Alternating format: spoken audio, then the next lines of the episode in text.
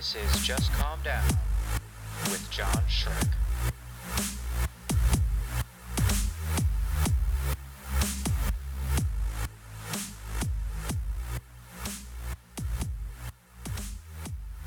Hey, this special edition is all Iowa all the time. That's right. I'm going to get into everything I did in Iowa. I'm sure I skipped some things. You wouldn't know based on the runtime of this episode, but yeah. Just as a high level, I saw Bernie live and in person. I was feet away from him. I did some door knocking. I was a precinct captain in rural Iowa, and I got to witness the caucus process in action. I got to see a coin flip. Stick around for that. I don't have any comedy dates coming up because do I do comedy anymore? That's the real question. I will be, the date is to be determined, but it's going to be starting in March. Keep an eye out for it. The new bar in the old Myrtle's Punch House, Cincinnati, Ohio, East Walnut Hills. The bar is called 20s. We're going to do a free comedy show there. It's going to be a Thursday night. It's going to be at 8 o'clock. Stay tuned, folks. Stay tuned. Hit that subscribe button. I'm doing videos on YouTube now. I've released 4 of them. That's right, 4 videos, and they're all long. And am I going to regret having put him out there? No, I'm not going to regret it because this is who I am. I'm trying to accept who I am and amplify it instead of trying to pretend like I'm somebody that I'm not, folks. Isn't that what we're all trying to do in this life? Be who we are. My foot is on my dog. He's who he is. He spreads his legs, shows me his dick. What a guy. I don't do that for anybody. That's true comfort, and that's being who you are. My dog is who he is. He's a whiny little bitch, aren't you? Yeah, that's right. He's a good boy, and he's a little bitch. Oh, yeah, he's so soft, huh? So, all right.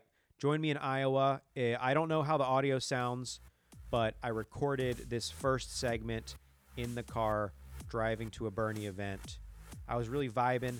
I was high off of the energy of the Bernie campaign of knocking doors all day and then going to see the man in the flesh in Iowa. Let's go. I'm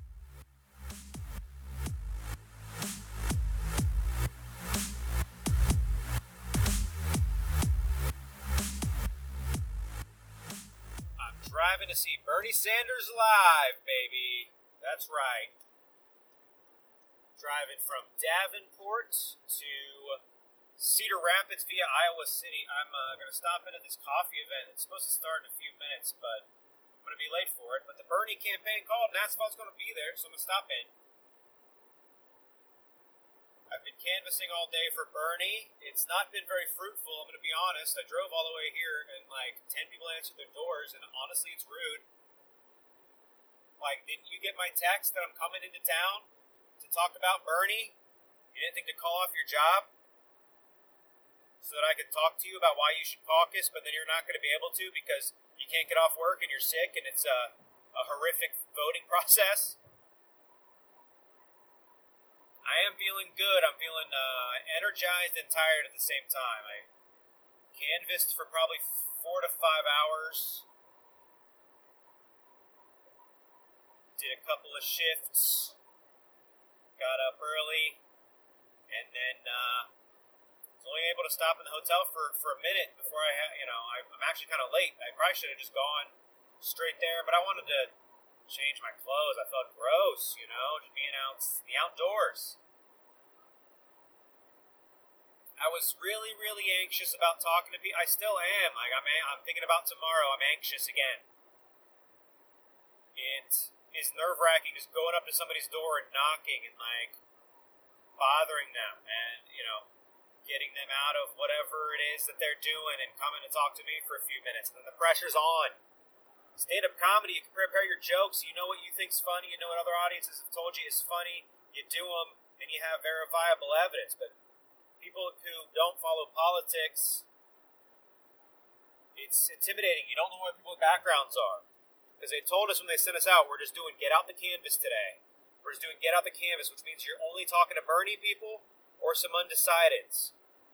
And I don't know, the people that I talked to, people who actually answered the door and I talked to, they seemed open to the idea of Bernie. They don't really know who Bernie Sanders is, which is crazy to me because I'm obsessed. And then I realized that I'm not good at convincing people. I'm like, kid, you know, I want Medicare for all. And they're like, why? I'm like, because I can't afford my health care. And I think we should all be paying into a system that helps everybody. And you get some eyebrow raises because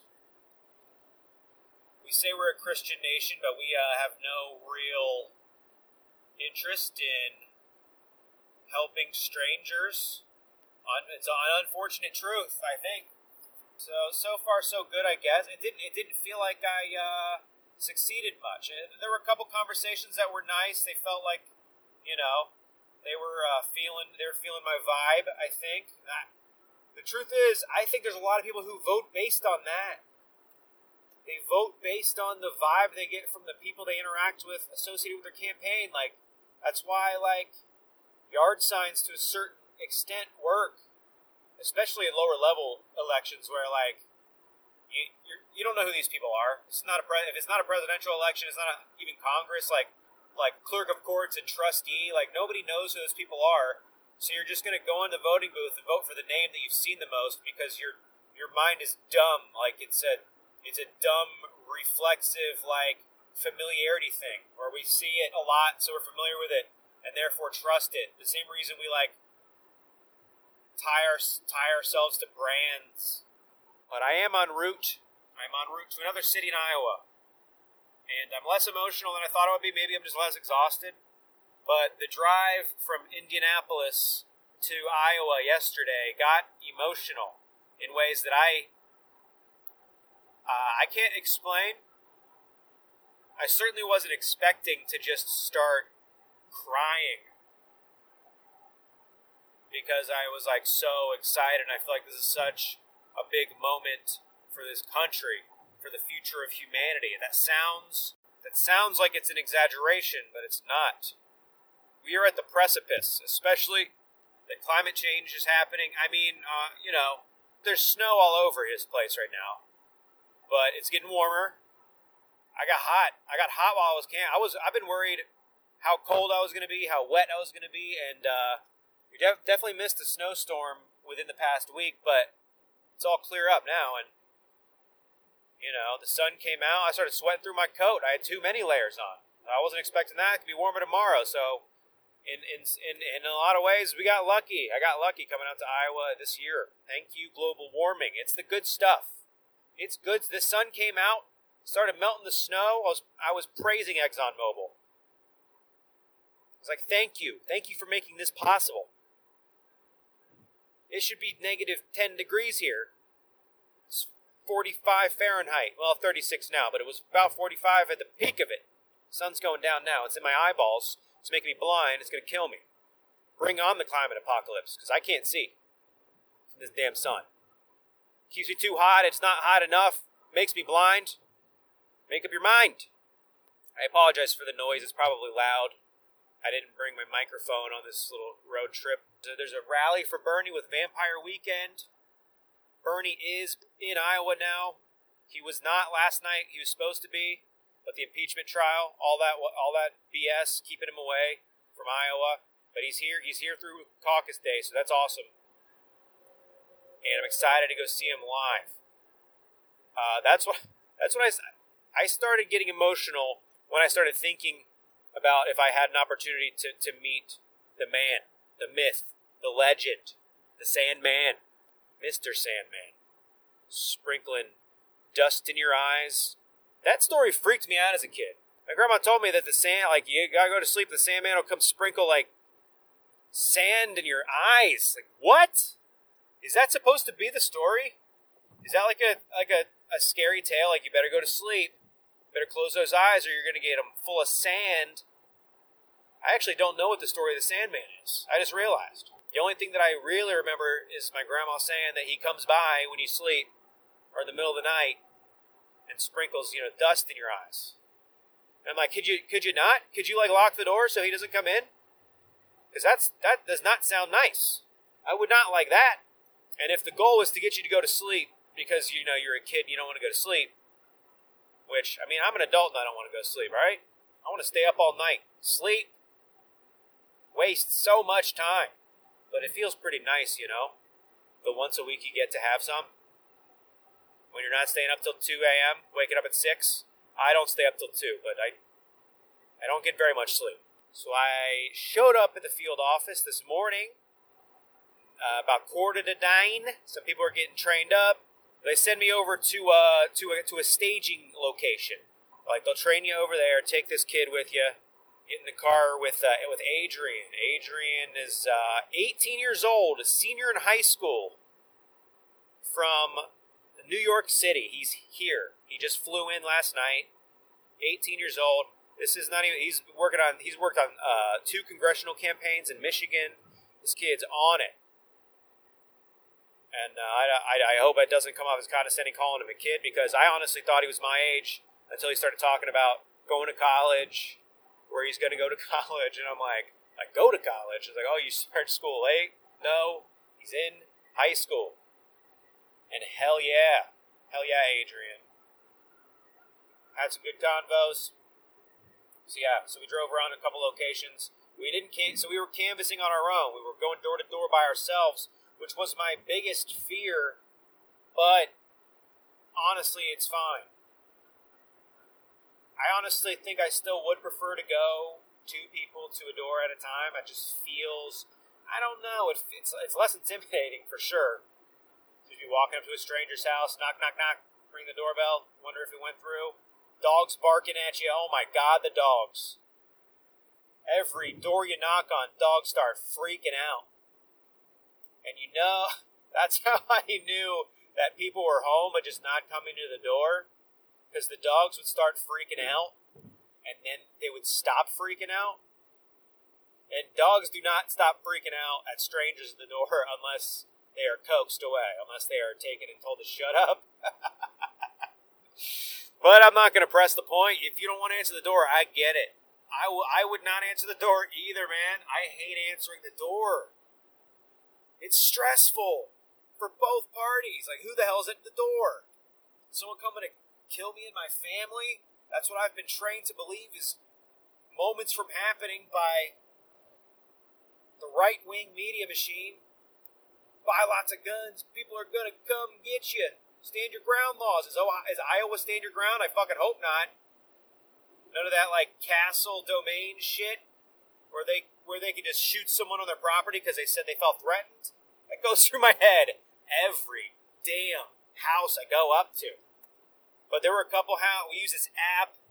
The app tells you what houses to go to, at least for this particular push. It's to get out the caucus, people that are already sympathetic to the cause, talking to them. I don't know how they base it. I think they're just people who are registered Democrats. And I got the indication that a lot of these homes, I don't know if I would say a lot, but like, there's a lot of times where you go up to the house, ask if you're this person that's on the app, and like, no one by that name lives here. So that, I feel like that means these are a lot of rental properties. So there's just not necessarily a lot of accurate information. So even though you're supposed to be talking to mainly Bernie people, you got that, like, but it might not be. It might not be. What's the worst that's going to happen? You get shot. That's why Lilith, we just said it was. But, yeah. So it's anxiety-inducing. Both parties. Someone knocks on my door, I'm like, what the hell? Go away. What do you think you're doing? Call me if you think you know me. I don't talk to people at my house. I don't talk to people out of my house. I hate talking to people. I like talking into recording devices and into microphones in front of audiences that can't respond. That's it. Interacting on a human level, very difficult for me. But here's the upshot. Here's the upside of the canvassing. I'm feeling social now. I'm feeling like I want to talk to people, and I'm capable of talking to people, because I talked to, like, probably 10, 15, I don't know. I said 10, and then I had about up to 20 people that I interacted with. Not long conversations. Momentary back and forth, and just kind of explaining whatever.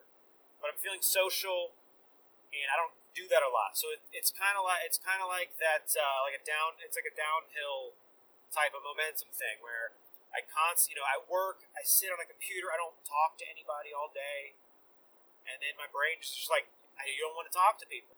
And then I go out to comedy shit, and, like, it's time to socialize, but I'm also kind of tired, and I just don't want to interact with anybody. And it's like, you got to interact. You got to talk. Come on, man. Get over it. So putting myself in a situation like this, and this is a bit, I mean, I think, in addition to this being such a huge revolutionary moment and me not wanting to miss out on it and feel like I could have done more to ensure the future of humanity. But I think part of it was the challenge. I did do some door knocking for Dennis Kucinich, a little bit for Constance Goodell Newton, the Green Party candidate for governor in Ohio, 2018.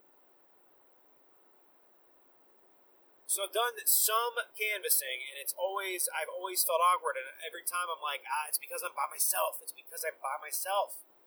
It's one-on-one. I just don't feel comfortable. I'm afraid of what's going to happen.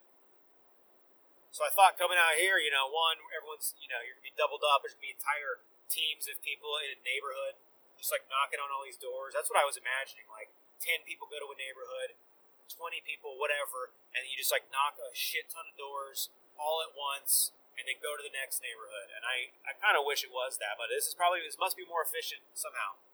But yeah, so it's just one guy going. And it's nerve-wracking, but it is pushing me outside my comfort zone and forcing me to do something that I wouldn't normally do. And it's making me be social and, like, just get used to talking to strangers. Talking at all. I feel like sometimes I'm really bad at talking. I'm okay right now. I'm feeling loosey-goosey. You know, I've been talking all day, so this is probably what I should do. Just talk more. Pay less. I'm 18 minutes from this coffee shop, so we're going to try to record all the way until then. We'll see what happens.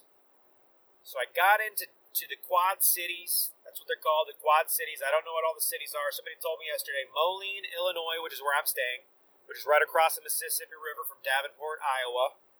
Oh, and then there's like Rock City or something like that. It's just called Rock City, but it's like an armory. It's like it must be a city because, like, army people live there. Like, army people must live there. It's not big. So, like, there must be barracks or something, or maybe it extends off of the actual island. But that's right where I am. And then there's, like, a fourth one. Allegedly a fifth one, someone told me last night. They said, really, it's 5 cities. Oh, yeah, because there's East Mo. This is all geographical information that I know a lot of people tuned in to hear. This is why people listen to my podcast / watch my YouTube series.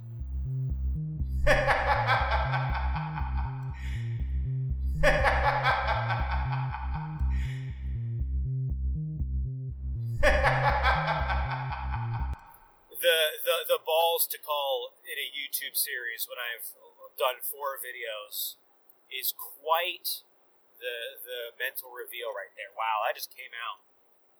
YouTube series. It's more of a YouTube trial run. Same with the podcast. You've got less than 20 episodes in about a year. It's not great. Where is your stick to it of this, John? I got none. I don't have any. I was surprised that I came to Iowa. If you're listening to this and you didn't know I was going to Iowa and you felt like maybe you should, that's because I didn't know if I was going to do it, follow through with it. And the last thing I want is to tell people I'm going to do something that I don't end up doing. You say you're going to go, you're not going to go, fuck off. Why don't you commit to something for once in your goddamn life? So I've been, you know, I only told a handful of people that I was going. But here I am, and it feels good, you know, I'm glad to be here. I'm part of this huge cultural moment. And it didn't feel like it, you know, today. It didn't feel like it out knocking doors. And, you know, I think I was knocking in a kind of a very working class, lower income neighborhood. I think a lot of people were at work, man. A lot of houses, no cars pulled up to them, no noise coming out of the house, except for the dogs barking like crazy. I knew, you know, they kept barking for several minutes, and there's no hushing, and, like, they're not home. People do not let their dogs bark. Well, some people do, but that's annoying when your dog barks, so you're going to try to get them to stop. So really, it's a good motivation to get people to come to the door, you'd think. So it didn't feel like I was part of this huge moment, but I will check back in after this event, because I think I'm going to feel energized. Hopefully, going to knock doors again tomorrow does not make me feel less energized. I don't know why I think I would be less energized. I'm energized plenty. I was just sad because I thought I'd be talking to a lot of pro-Bernie people, and I didn't talk to any. But guess what? Last night, after I got checked in, went and visited the field office, let them know that I was here. I hung out there for a minute, but then I went to see the one and only Mayor Pete Buttigieg, right here in Davenport, Iowa. Oh, Petey Pie. Mayo Pete. Oh, Wall Street Pete. Oh, Wine Cave Pete. That's right. Pete'sFeet.com. I just bought it. And it's pictures of celebrities whose feet I jerk off to, and I put them on Pete Buttigieg's body. And it's hot. You're not gonna find a picture of Buttigieg's feet, all right? Try it. Try it. You think I would have made the website if you could? Think I'm going to waste my time putting together a website, doing all those Photoshops, masturbating while I'm doing the Photoshops because I'm getting so turned on by those feet? WikiFeet does not have Pete Buttigieg. I guarantee that. And if you go on the internet right now and you look it up and you find it, that's not real, okay? That's made up. But if anybody out there knows Pete personally, Mayor John Cranley of Cincinnati, talking to you now. Snap a photo of his feet. Throw it up on WikiFeet. We need this. Do you know how much better Pete would be polling if his feet were on WikiFeet? Do you know how much time I would have saved putting together Pete'sFeet.com and all those Photoshops? How much days, weeks of my life? Pete'sFeet.com. Just because no one could catch a snapshot of Pete's feet? Incredible. It's what, I do want to say it was very cool. Like I walked, so I got there a few minutes late because it said it started at 7:30, but I know that all of Bernie's events, they start at a certain time. It's usually a little bit after that. And then there's like a bunch of speakers before him. But Pete, you know, he did like 3 or 4 events before that. I had that in mind the whole time.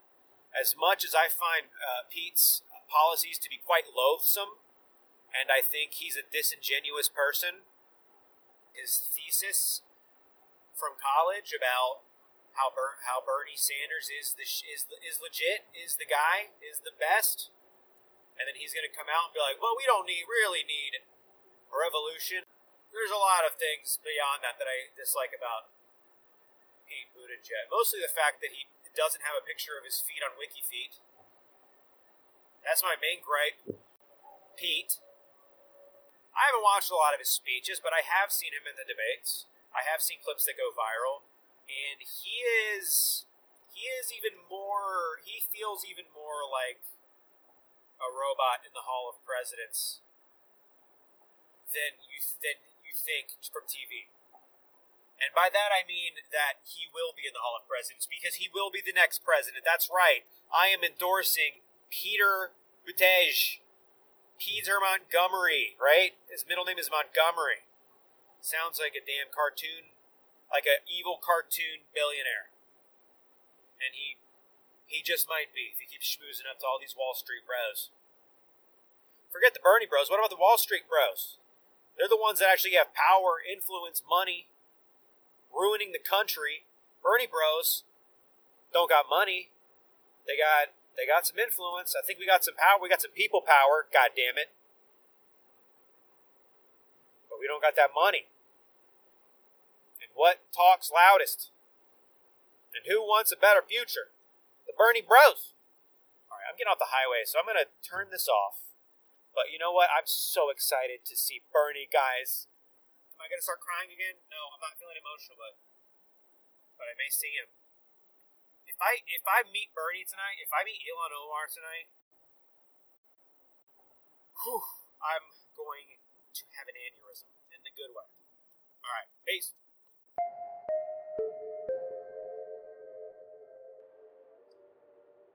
Moments ago, I was inches away from Bernie Sanders, from Ilhan Omar, from Pramila Jayapal. I'm really glad that Bernie volunteer called me. on the drive over, I was going to skip it. I wasn't going to go. I was just going to go straight to this big rally with Vampire Weekend. And then I thought, well, I got there 30 minutes after it started. 5 o'clock it started. And there's people outside. I didn't get inside. But everyone's outside. And I was like, ah, man, I'm not going to stop. There's too many people. But I was like, no way. I'm here already. Just go. You at least, like, they got to come out the front door. It's a coffee shop. They don't have, like, multiple doors. They're coming out the front. And the Not Me bus was there. Hell yeah. That was the big, I mean, if we're talking big time celebs, that's the one. Bernie Sanders, all right. Not Me bus. That's a big get. You get your Not Me bus replica signed by the Not Me bus. You're set for life.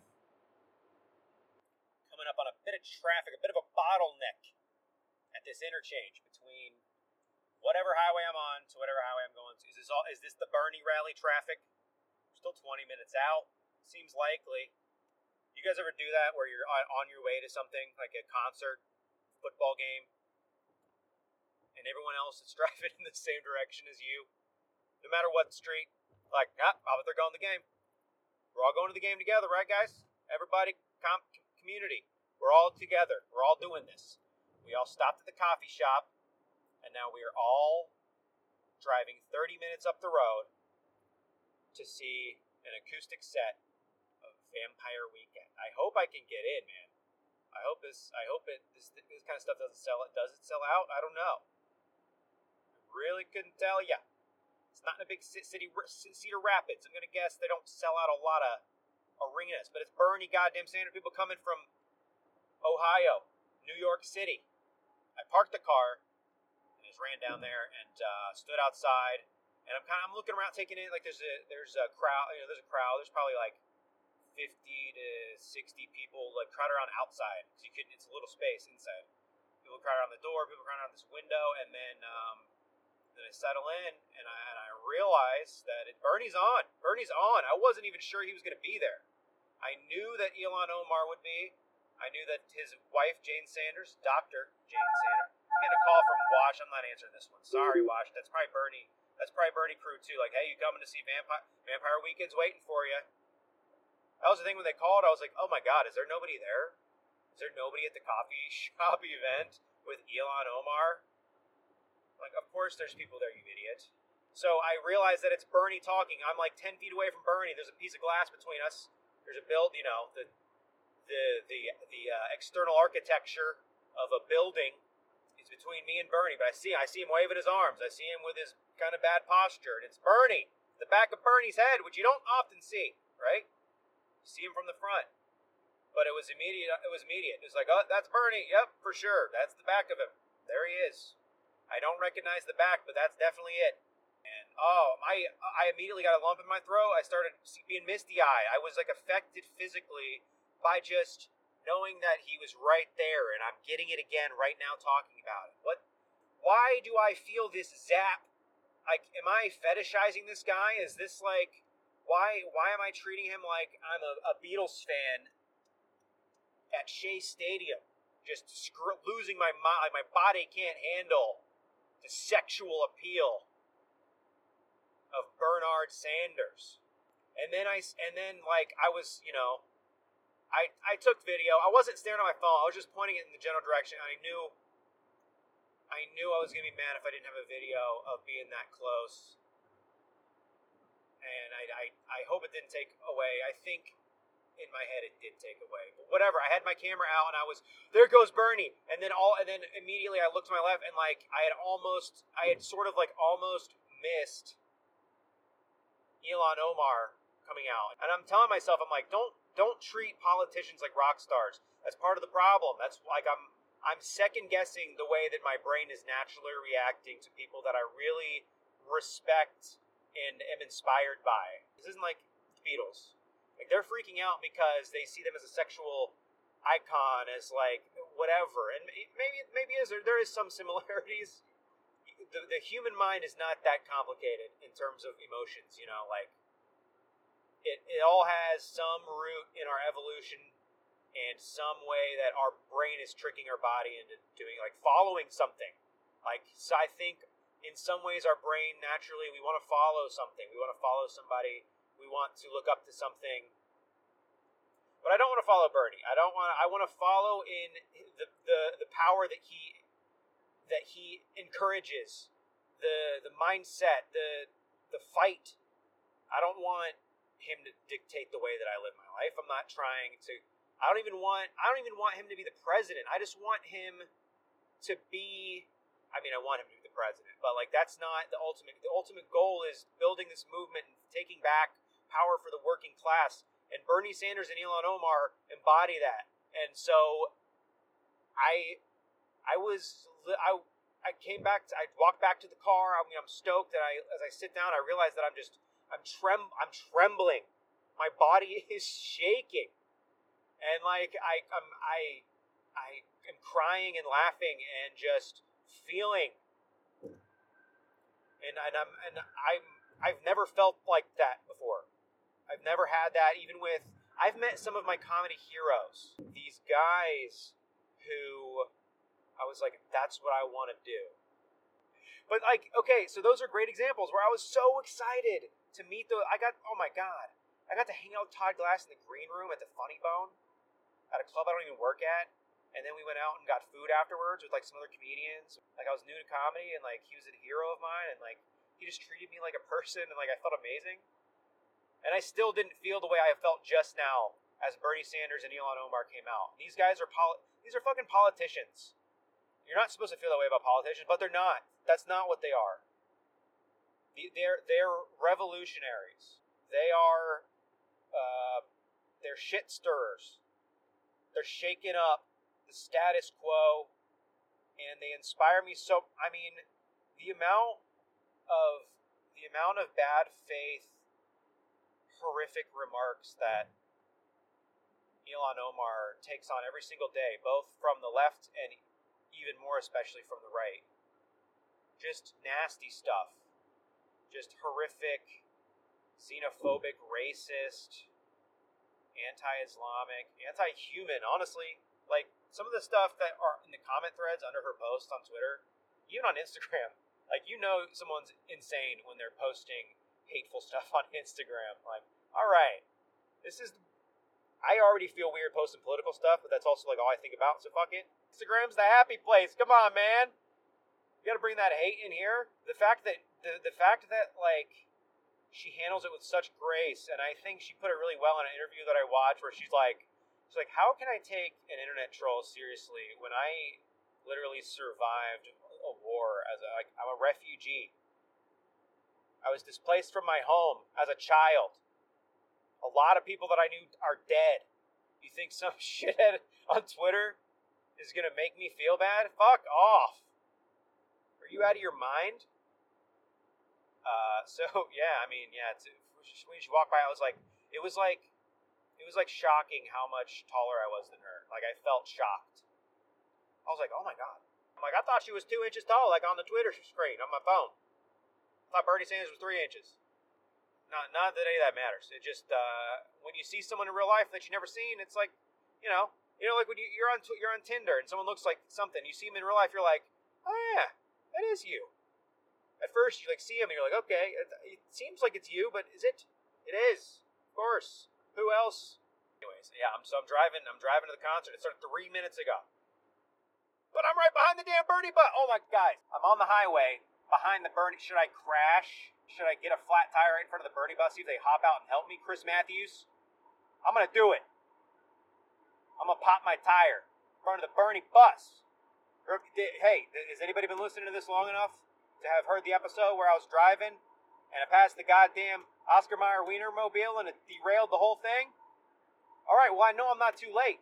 The headliner's right there. It's like you're running late for a show. You're like, oh, we're going to miss the head. Nope, there they are. Ready? Yes! Woo! All right, I think I'm going to sign off, because I want to park safely. I'm going to usher in. Well, what's the word? I'm going to escort the Bernie bus to the location. Now I passed their asses. They're driving too slow. They're going the speed limit.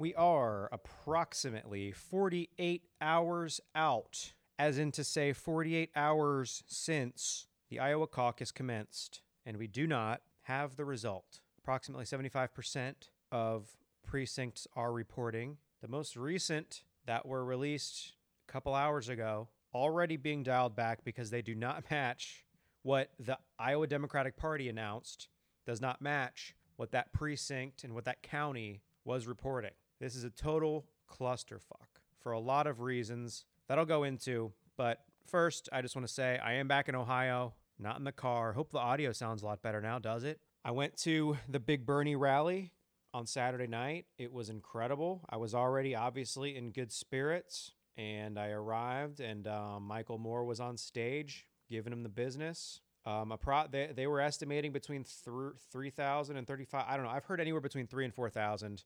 I think it was probably close to 3,000. Came out to see Bernie. Came out to see Vampire Weekend. Some people speculated they came out to see the band. But from what I witnessed, once Bernie left, so did a good chunk of the crowd. People stayed for Vampire Weekend, but a lot of people left. So it wasn't the band that brought him out. It was Bernie, baby. Biggest primary event for the Dems. But it was awesome. So Michael Moore's on stage. I'm kind of wandering around. I'm on the main concourse. And I was like, how do I get down on the floor? And you can just go down there. You just go down. You just walk down the stairs. They're like, yeah, get on in there. They handed me a sign, a Bernie sign. I'm down on the floor in front of the bank of cameras for the TV. And, I'm buzzing. Michael Moore wraps up. Who's he bring up? He brings up the one and only, the former state senator of Ohio, Nina Turner. Nina Turner comes out. She rocks it. Nina rules. Then who does Nina bring up? She brings up a gentleman by the name of Stacey Walker, I want to say. He's the moderator. And he brought out Pramila Jayapal, of course, Ilhan Omar, of course, and then Mark something. I kept thinking they were going to say Mark Cuban, but it was like Mark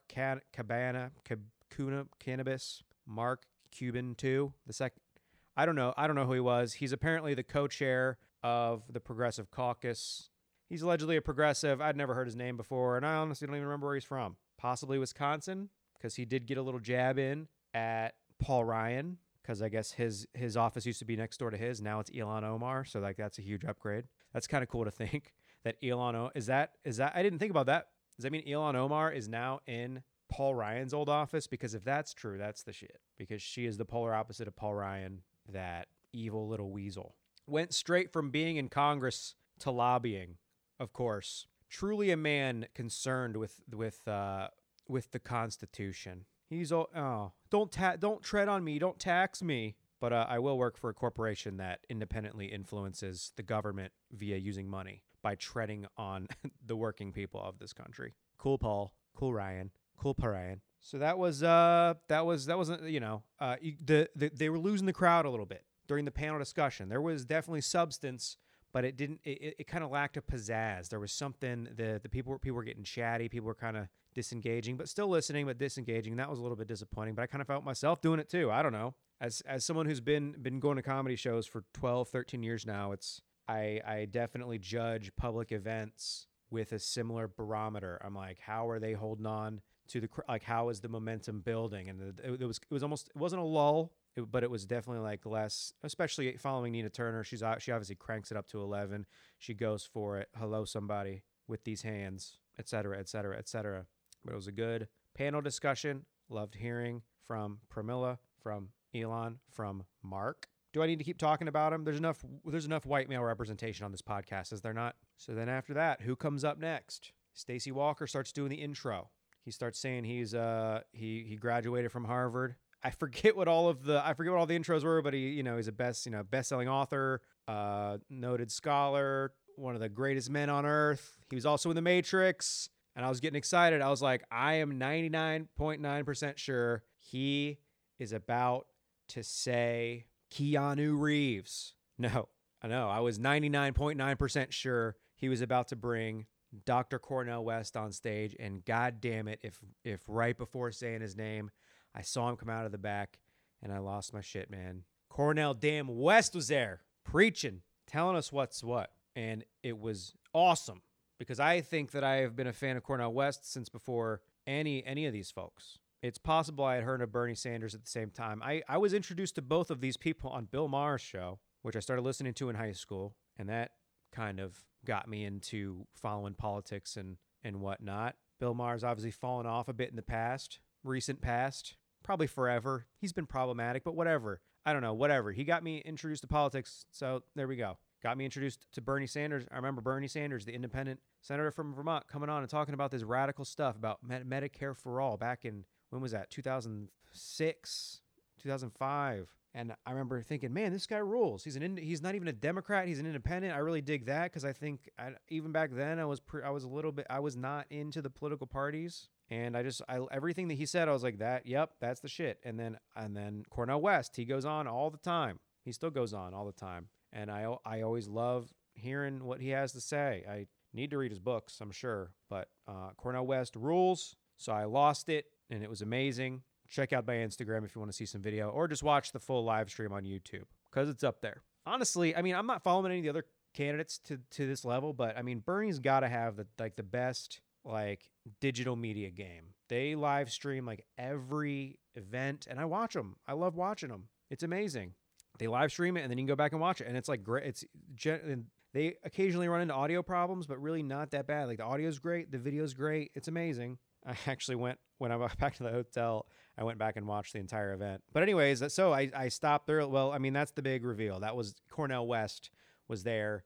It was amazing. So then Cornel West, of course, brings up Dr. Jane Sanders. She talks a little bit, talks about how she and Bernie met. It was very sweet, and how they've just been activists together their entire relationship for 30 plus years, longer than that, probably. Because is she his first wife? I feel like she must be, but I don't know. I feel like his son is older than her, but maybe she's older than she seems. She's young. She's a lot younger than he is. But I feel like his son, I've seen that Levi Sanders. I don't know. Those Sanders genes, they must be good. Cause despite having a heart attack, he's in great shape for being almost 80 years old, but he's looked 80, or he's looked about 68 for approximately 40 years. He looks the same age now than he did back in the 90s, and it's weird. I mean, he doesn't look the same age, but he looked old as hell in the early 90s, and he wasn't that old. I mean, I guess he was. I don't know. What's old?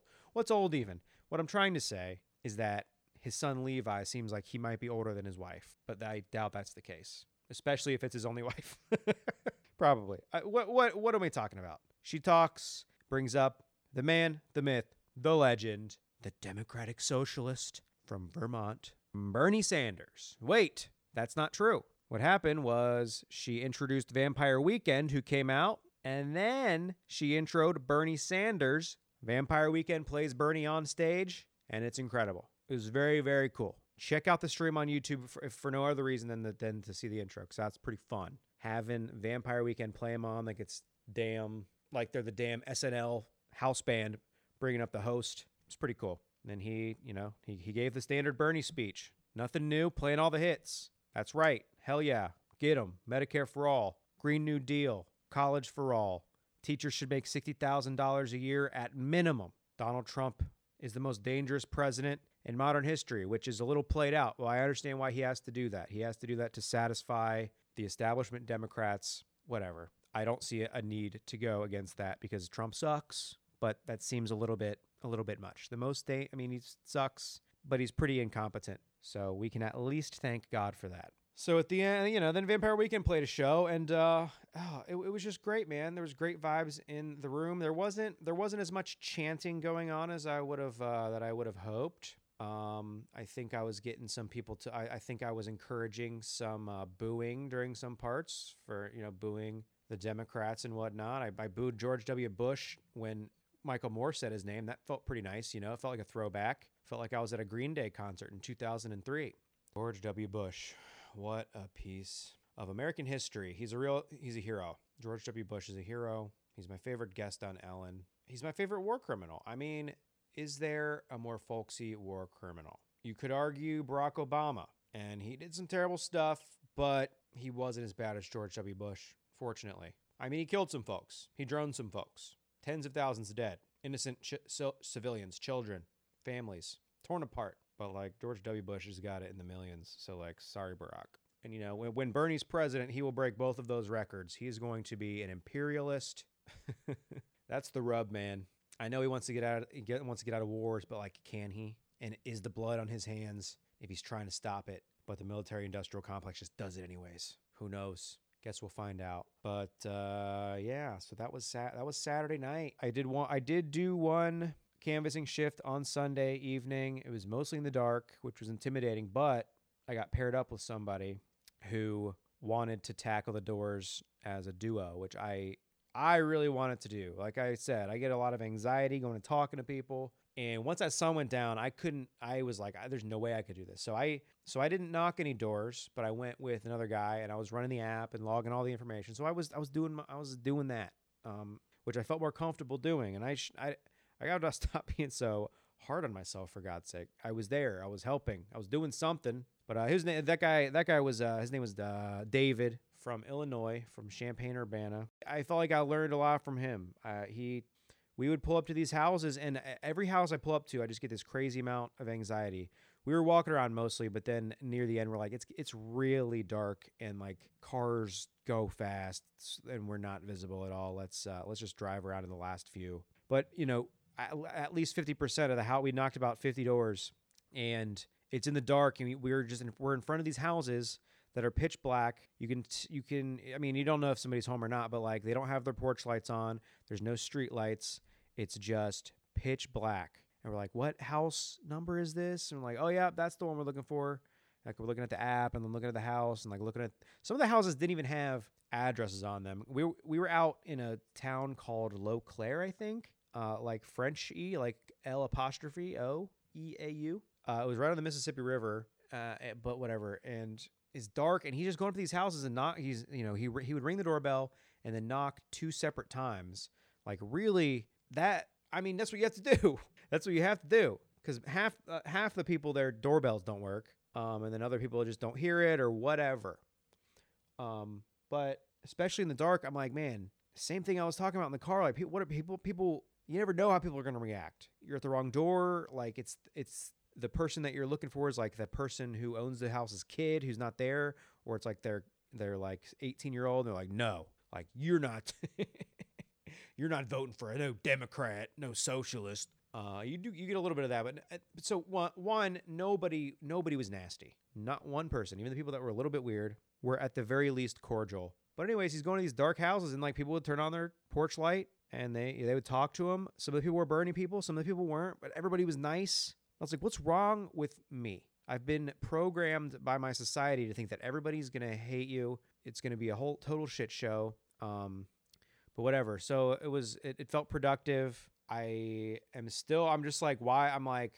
posting stuff on social media, like, you know, about having been in Iowa, and people are like, several people have thanked me for going to Iowa. And I'm like, okay, you're welcome. I am a hero. Thank you for recognizing that I am a hero who spent all day Sunday in bed. So I finished that up earlier in the day. I forgot to mention this, but earlier in the day, I did a webinar, exciting stuff, a webinar about being a precinct captain, which I was for the caucus on Monday. I was a precinct captain, and that was pretty cool. I was expecting that I would be knocking doors all day Monday, but then on Sunday night, I was informed that they were looking for some drivers. They needed to get a couple of vans from Davenport, which is where I was, up to Iowa City and Cedar Rapids. So they needed to transport a van to each one of those cities, and they needed a driver to drive back. So we didn't know. I ended up driving my car, following the van, and did that whole thing. Had great conversations with the folks that hopped in my car from taking the van. There was a couple from Kent, Ohio. They had driven in too. They were cool. And then the other couple was, they live in D.C. I won't say names because I didn't get permission, so whatever. I apologize for not saying your name. I know your names. We're friends on Facebook and Twitter now, which, I mean, that was one of the big reasons I wanted to go. I wanted to get out there and do my part, do stuff for the campaign. But really, I wanted to meet other Bernie people from around the country and just talk about the issues, talk about the political establishment. None of the people that I interacted with, I don't think, is a Democrat. They are all, whether they identify as socialists or otherwise, are not in favor of the Democratic Party. We're in for Bernie. And we had those conversations about other candidates, and everyone agreed, like, no, we are in for Bernie. And I was surprised at the amount of people who said they would not vote for Elizabeth Warren. And I know that I've gone off about Elizabeth Warren, especially that bullshit that she pulled a couple weeks ago. Were it to come down to it, I would, you know, I would pull the lever, which we do here still. I would pull the lever for her. Unfortunately, I mean, it's not. I feel like I shouldn't. I feel like my inherent reaction should not be that, and it is. So whatever. But no, it's all Bernie, man. It's all for Bernie. Like, it can't be anybody else. Legitimately, it cannot be. So, all right. So now it's caucus night, and I have got to drive an hour. So they wanted to have precinct captains at every precinct if they could. And as far as I know, they had one. I'm pretty sure they got precinct captains at all of the precincts, which is good because now they're trying to fuck with the results. The Iowa Democratic Party or the DNC or somebody. That much is clear. Well, I don't know if they're actually going to fuck with... I don't know. They've already gotten them wrong. So whether or not they're fucking... I think it would be naive to not at least question whether or not they're fucking with them. Because this is unprecedented. So then I'm off. I'm off to the precinct location, which is an hour and a half away from... It was super rural Iowa. It was 40 minutes from Iowa City down 80 and then like 15 miles south on just a country road. It was in a little town. So the precinct was called East Dayton English. It was Dayton English. That was the precinct. And the actual caucus happened in a little town called Morrisburg, I want to say. Morrisburg. So that morning I had called the precinct chair, which is a local who is running the caucus. And she, you know, she's very sweet, very friendly. And she was telling me where the city hall was. And she's like, the town has one restaurant and it's closed on Monday. So don't come hungry. We're going to try to bring some snacks. But I had a late lunch, so it was fine. And I had a cookie on the way in too. So a little cookie, you know what I mean? From a gas station. It was a gas station cookie and it tasted like shit. It wasn't very good. It was okay. It looked softer than it was. Do you ever get one of those cookies? It looks, in the wrapper, it looks like it's going to be nice and soft, and then it's crunchy, and there's nothing worse than a crunchy cookie, even though I just ate an entire pack of Tate's gluten-free cookies that I bought from the hotel. I ate 14 servings of cookies in the span of 12 hours. I am a monster, but they're gluten-free, so they're good for you. Get to the caucus location. I don't know how much detail I want to go into, but it is a tiny caucus. I get there. There's a few people there. I'm the youngest person by 40 years. That's not an exaggeration. There did end up a couple came in right near the time the caucus started who was actually younger than me, I think. But that was it. The rest were all at least 30 or 40 years older than me, which whatever. But so I get there. There's two people representing Elizabeth Warren. And actually, I take back what I said. They were probably in their late 30s or early 40s. So they were not that much older than me either. But the rest of the folks, I interacted with them a little bit, but there is a little bit of a tension, just the fact that you're there for a different candidate. Everyone's friendly with each other, but at the same time, you're kind of, this is a me thing, I know, but it's like, I'm just like, you're with Elizabeth Warren. Like, I don't respect your opinions. Like, I just do not. I don't. I'm sorry. That's just the feeling in my heart. And the only other candidate that had a precinct captain was Amy Klobuchar. I saw, I think, every Amy Klobuchar supporter in the entire state of Iowa right there in that precinct. No. So anyways, the time comes to do the first alignment, the first round of voting. And I was like, I had kind of resigned myself to like, nah, this is going to, no one's going to come over for Bernie. And I was wrong. We got one Bernie supporter. His name was Frank. I chatted Frank up. He was a really nice guy, really cool guy. But so, all right, so here's how the voting broke down. It was one for Bernie, one for Tulsi. We had 7 for Amy Klobuchar, which, I mean, it didn't shock me at that point because everyone was wearing their Amy stickers. 7 for Amy Klobuchar, 7 for Biden. And then there was 4 people for Pete Buttigieg and then 4 people for Elizabeth Warren. And the viability threshold for that precinct was 4 people. You had to have at least 4 people to remain viable, to be considered viable, which was 16.6% of the entirety of that precinct. This precinct had 3 delegates that were being given out.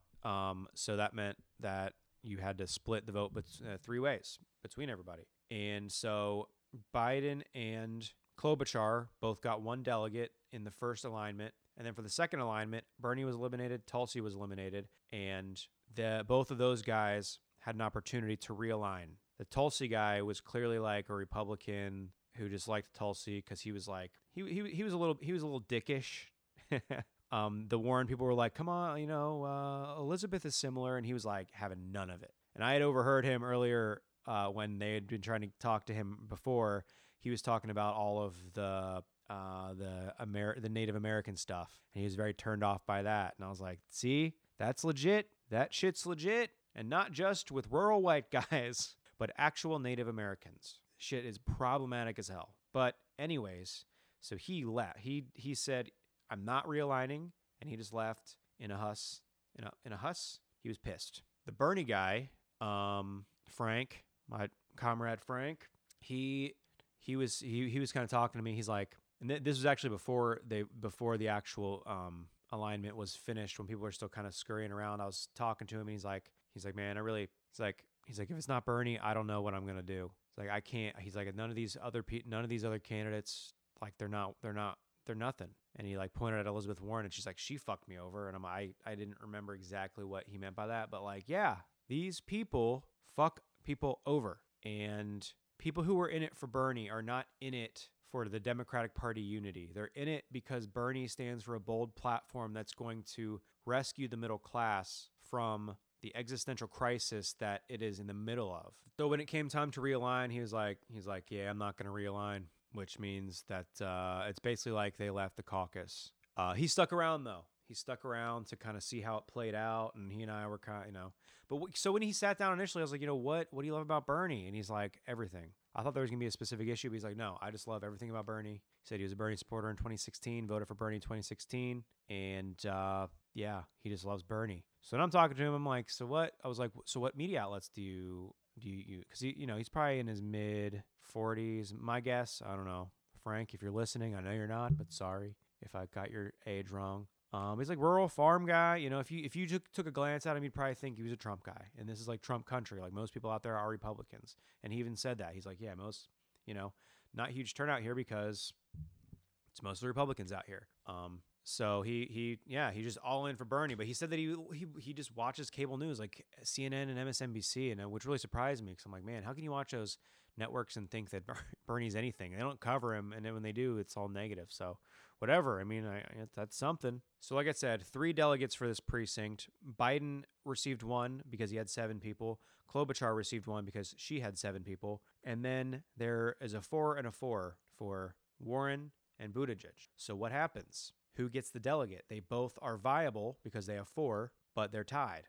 So who gets the damn delegate? Well, that's when the infamous coin toss happened. That's right. I witnessed a coin toss. And, I mean, the stakes weren't that high for me. I don't give a shit because we were out. So basically, they flip a coin. Whoever wins the coin toss doesn't have to realign. Whoever loses the coin toss, they can no longer vote for the candidate that they support. They got to choose another one, or they have to choose to not realign. And then again, it's like they leave the caucus. So Warren wins the coin toss. And by the way, the guy whose coin we used, man, he was stoked about his damn coin. He walked in. He was telling everybody the story about back in. He kept saying it was last time at the last caucus, but then he was saying that it was between Clinton and Obama. So maybe he just sat out since then. Or once you hit a certain age, every year just bleeds together like it is happening now as a 31-year-old. And he's like, I've had this $50 piece since I married my first wife. Oh, man, I forget what his name was, like Herbert or something. I was like, that's a hell of a name, Herbert. I guess that's my grandpa's name. I don't know why that is surprising. It wasn't Herbert. It was like, I forget what it was, but it was a name I hadn't heard before. He went out for Biden, but whatever. So he flipped the coin. Warren wins the coin toss, which means the Buttigieg people have to realign. And the 2 young Buttigieg people, that young couple went for Buttigieg. And they turned to me, they're like, our second choice was Bernie. I was like, damn, that's some bullshit. But Bernie was not viable, so he was not, like, they can't, you know, that's the caucus system, man. It's a weird system. You hear that it's weird, but like witnessing it in real life, you're like, what is this? This is not, it's not even about a popular vote. And that's why like somebody, I think like Pete Buttigieg is doing so well because like he's getting all of these like secondary votes, even though in this instance he got robbed of his votes in the instance of my precinct, you know, speaking without bias, at my caucus, at my precinct's caucus, Buttigieg got screwed out of a delegate because it's a dumb process that doesn't make any fucking sense. And it's all predicated on like percentages and shit. And it's wild, man. It's stupid. But anyway, so all of the Buttigieg people realign. All four of them realign with Amy Klobuchar. So Amy Klobuchar came out on top of my precinct's caucus, and I wasn't feeling great. I was like, "Is this?" But I was also like, "This is not representative." Obviously, the polls couldn't be that wrong.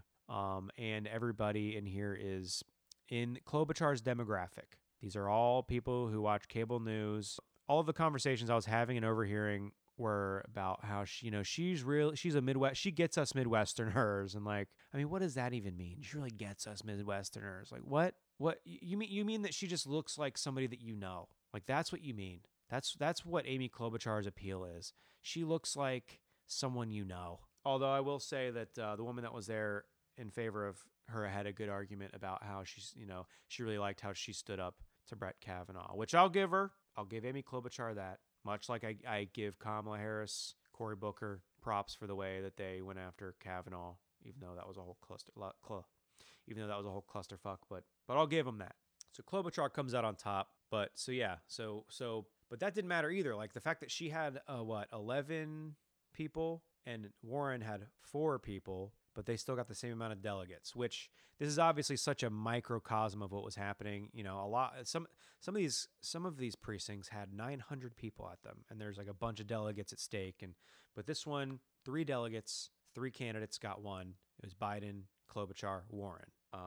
But the part of the caucus that I really enjoyed, especially being in this small room in a rural town in Iowa, there was a process of bringing suggestions to the table, bringing resolutions to the table, but basically proposing platforms for the Democratic Party for the ticket in 2020.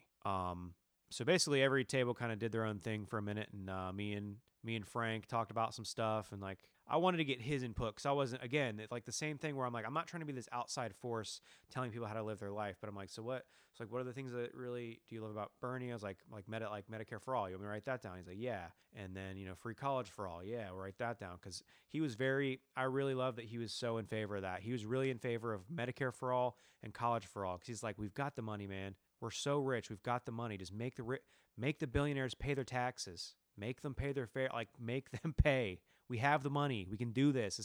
It's absolutely insane that we can't do this. The idea that we can't is a joke. We're so rich, or a few people are so rich, and yet they're not forced to give back and give their fair share and allow the country that they profit off of so handsomely to reap some of that benefit itself. So we proposed that, and then we were saying, had some language about like farm subsidies, or not even farm subsidies, but like regulating corporate farming so that it is not able to just absolutely obliterate like family farms, because it's a rural town. Everyone there is a farmer, Frank included, and that was basically it. That was kind of our thing. Oh, and we also said like force the wealthy to pay their fair share,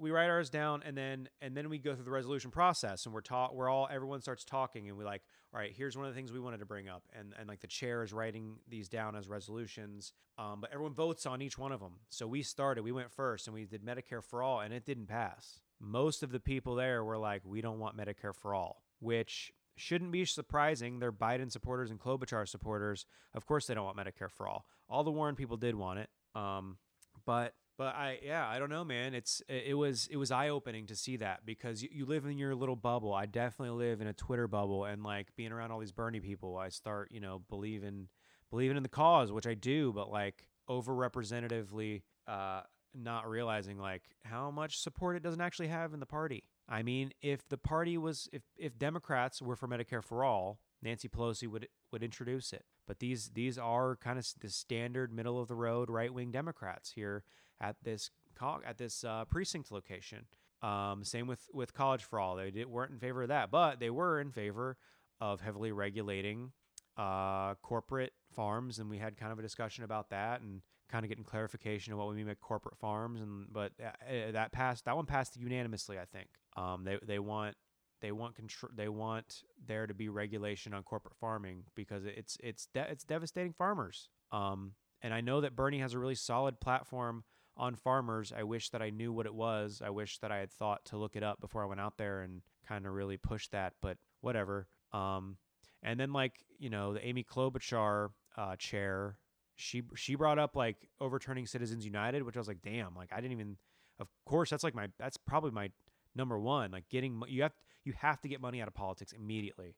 Otherwise, this other shit isn't going to work because Congress people have an ulterior motive of benefiting their donors and not their constituents.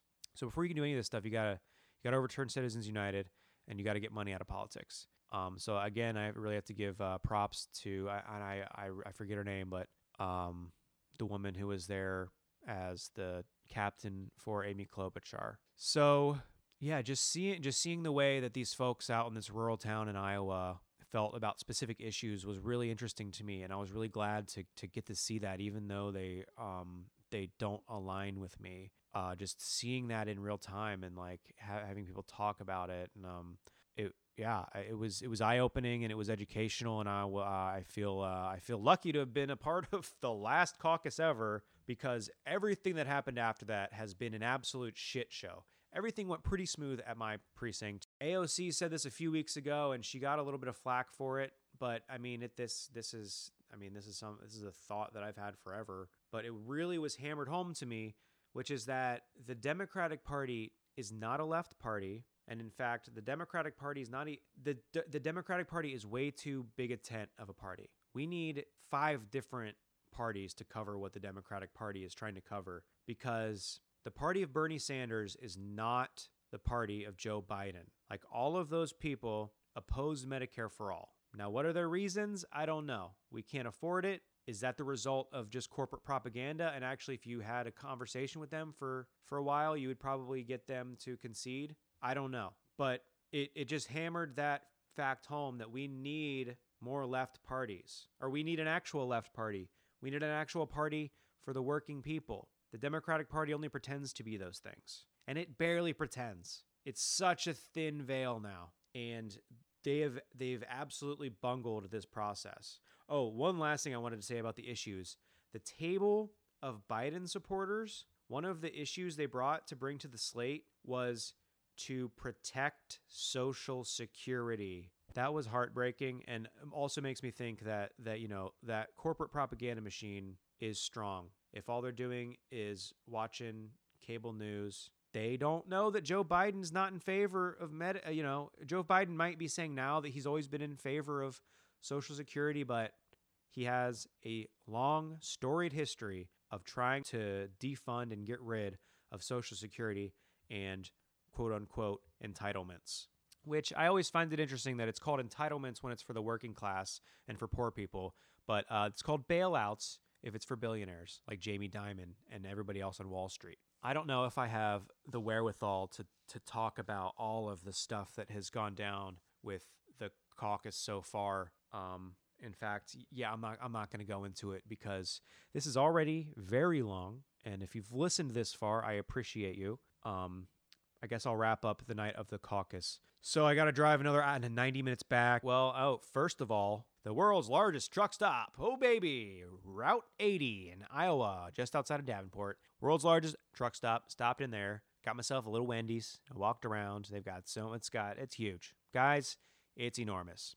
And thank God Wendy's was still open, because Taco Bell wasn't, and that is a travesty, an absolute load of shit. And Wendy's gave me a cup, and I went over to the machine, and I was like, this is the machine for Taco Bell. I'm getting a damn Baja Blast in a Wendy's cup. This is going to be the best night of my life. They turn their damn pop machines off when they're closed, and I'm now boycotting not only Taco Bell, but KFC and Pizza Hut too. I haven't eaten at those restaurants in years, and it's going to stay that way. But after I have myself a little Wendy's, truck stop, wander around, enjoy it. They've got a barber. They've got a dentist. They've got a truck museum. They've got They've got a store for like truck accessories, like new bumpers and new like LED lights and like gear shift heads that look like, you know, monsters and stuff. Like a shop for that stuff. And they've got like entire semi trucks inside. This place is huge. This is a piece of Americana. This is uniquely American. Like George W. Bush said, uniquely American. Place was pretty empty. It was like, you know, it's late at night. It was like 10:30 at night. But anyways, and then I drive to the field office in Davenport. A bunch of people there still watching the results not come in because they weren't coming in, but everyone's hanging out. And then a few minutes pass, and they're like, "Hey, we're going to a bar downtown Davenport. Everybody could go there." So I went there, and everyone's hanging out, chatting with some more folks, meeting some more folks, and God, I just like I can't get over how awesome it was to just be surrounded by people who are so passionate about this movement and who are done with this political establishment and who are not going to, we're going to win. That is the default mentality. Despite the bullshit that the Democratic Party is pulling, that Pete Buttigieg is pulling, that the Pod Save America guys are pulling, they're somehow tied into this shadow inc. It's insane. I'll do a video about it. I'm not going to drop it on this podcast. I'll do a video on all that shit. Not that you need to, you've heard about all of it, but it's mind-blowing. It's mind-blowing the extent to which they're going to go to delegitimize Bernie Sanders, and it's so transparent. Everybody sees it. Nobody buys it. Their game is up, man. But I will say just real quick, hell yes. I mean, Bernie is still on. He's still coming out on top right now. They're saying that him and Pete are tied with delegate numbers, but Bernie's got the popular vote, and there's still heavy Bernie support precincts that they have not released officially, even though like those precincts individually have released them, and Bernie tracked his own numbers too because he knew they were going to try to fuck him. So good on you, Bernie Sanders campaign. You know, there have been plenty of times where I question the way that they're doing things, and maybe I should stop because I don't know what the fuck I'm talking about. I'm such a little fucking punk, dude. There is nothing revolutionary about me. What was I even saying, man? So Pete and Bernie are on top, but Biden really just bit the dust at this caucus. He might end up placing below Amy Klobuchar, and he was they called him the front runner, which I know that Iowa is often an outlier. I don't know if often an outlier is the case, but the fact that it's a caucus, it provides weird results sometimes, like Rick Santorum winning whenever the hell it was, and there being like a weird, like he didn't win for like a week. It was like a week before he was given the W, and then you know, Ted Cruz won the caucus, and then lost to Donald Trump anyways. So like who knows what's gonna happen? But to see Biden really do that poorly was pretty nice to see. It's like, okay, people are seeing him for who he is, which is a guy whose mind isn't all there anymore. Despite all of the things I hate about who Joe Biden is as a person and a politician, he's just not mentally competent. He can barely speak in entire sentences. It's sad to watch. So I felt like for once I wasn't insane. I was like, are people really not seeing this happen? He's doing it at the debates. His damn teeth are falling out and he can't, you know, he just can't. I've got the balls to talk shit about how he can't talk when I fucking can't get the words out as a 31-year-old man. The results still aren't in, and the fix is certainly in.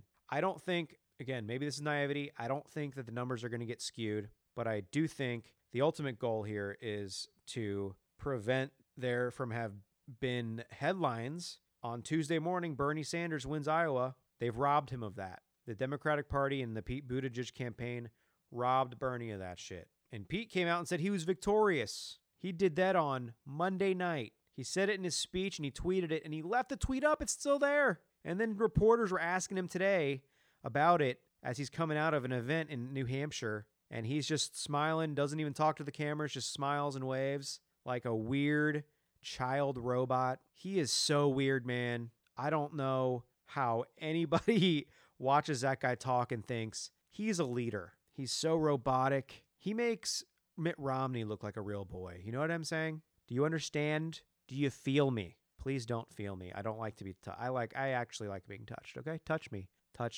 Not you, especially not you. But you know, feel it out. Don't feel me out, but see how it feels, and then I'll tell you how I feel. You know, get consent. We got to consent. If you're going to touch me, get consent, Mayor Pete. We were hanging out at a bar. The results are not rolling in, but yeah, it was great talking to people. A bunch of Warren volunteers and staffers showed up at the same bar, which was interesting. They were they played Dolly Parton's 9 to 5 and started screaming.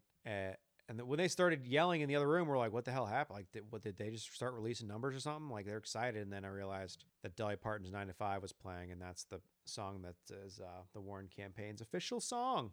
It's their fight song, Pretend I'm Right song. So that was caucus night. Yeah, it was a big blue ball situation, and it continues, and it's so transparent what they're doing. It's so transparent. They've been throwing everything at him, and it's just so gross, man. This party's over. This party is beyond being salvaged. I hope Bernie wins and just tears the thing to shreds and starts a working class, you know. It's either that's going to happen. It's going to get torn apart either way. I'm not going to pretend like I came up with this. I heard someone else say it, but I agree with it. That either Bernie's going to take over the party and we're going to make it our own, or they're going to cheat him again, and that's going to absolutely rip the party in half, because none of the people that I interacted with, or at least where the topic got brought up, would they support any other candidate on that ticket. It's Bernie or die.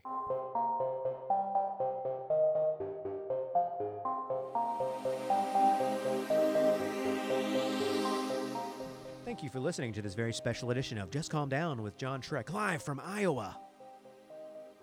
And also Ohio, because more than half of it was recorded in Ohio. But it was about Iowa. Thank you for listening. Please subscribe. Please follow me on Twitter.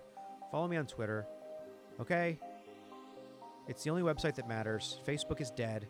Would you follow me? Would you throw me a retweet, for God's sake? Could you fave a tweet? What I would do for a faved tweet. My only tweets that are successful are replies. I'm a reply guy. That's me. I'm not asking you for much, folks. Come on. Twitter.com. And subscribe. Subscribe on YouTube. I'm doing videos. I don't know exactly what the format's going to be. Like, I don't know if I'm going to pull audio from the videos and throw them up as a podcast, or if the podcast is going to remain separate. I was going to do the former, but then I had a lot to say about Iowa, and I don't want to release those clips and add to the runtime. I'm adding to the runtime right now, rambling. But subscribe on YouTube. Just Calm Down on YouTube. Just Calm Down podcast on YouTube. I don't know. But look it up. Search Just Calm Down. Scroll past all of the reaction videos to Taylor Swift's You Need to Calm Down, because she fucked my SEO, guys.